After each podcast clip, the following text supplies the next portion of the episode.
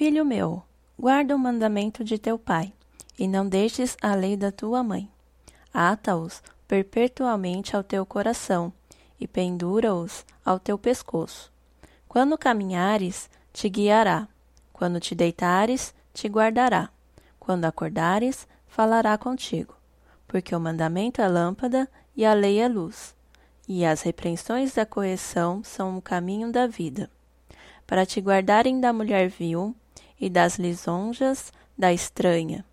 Não cobices no teu coração a sua formosura, nem te prendas aos seus olhos porque por causa de uma prostituta se chega a pedir um bocado de pão, e a adúltera anda à caça da alma preciosa.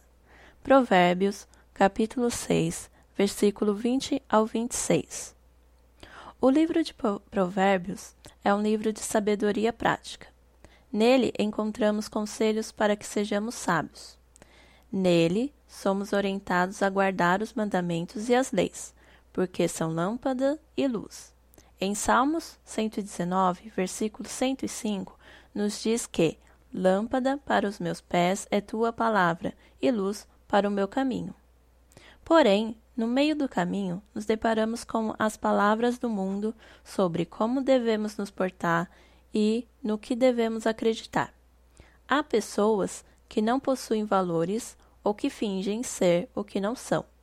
Elas podem nos cativar com discursos e palavras bonitas e interessantes. Já se deparou com uma pregação linda, mas que depois de um tempo descobriu que o portador da mensagem vivia uma vida de pecado deliberado? Ou já ouviu aquela mensagem motivacional, mas que não tinha nada de bíblico? Há muitos lobos vestidos de cordeiros. Muitas vezes eles se apresentam de forma formosa e que nos cativa. Somos presos pelo que falam, mas o caminho deles é de morte. Há aqueles que prostituem a palavra em busca do dinheiro do povo de Deus.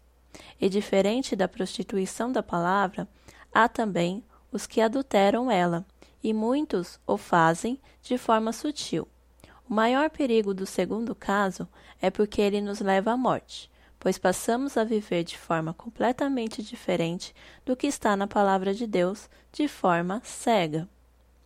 Que a nossa reflexão seja sobre o que temos consumido, quem temos seguido e a quem estamos dando ouvidos. Que não sejamos pegos pelo engano e nem pelos elogios enganosos. E se você foi tocado por essa palavra e deseja abençoar outras vidas, não deixe de compartilhar via WhatsApp. Acesse também nossas redes sociais, no Instagram é palavradodia.app, Facebook Palavra do Dia app e nosso site www.aplicativopalavradodia.com. Fiquem com Deus e até mais.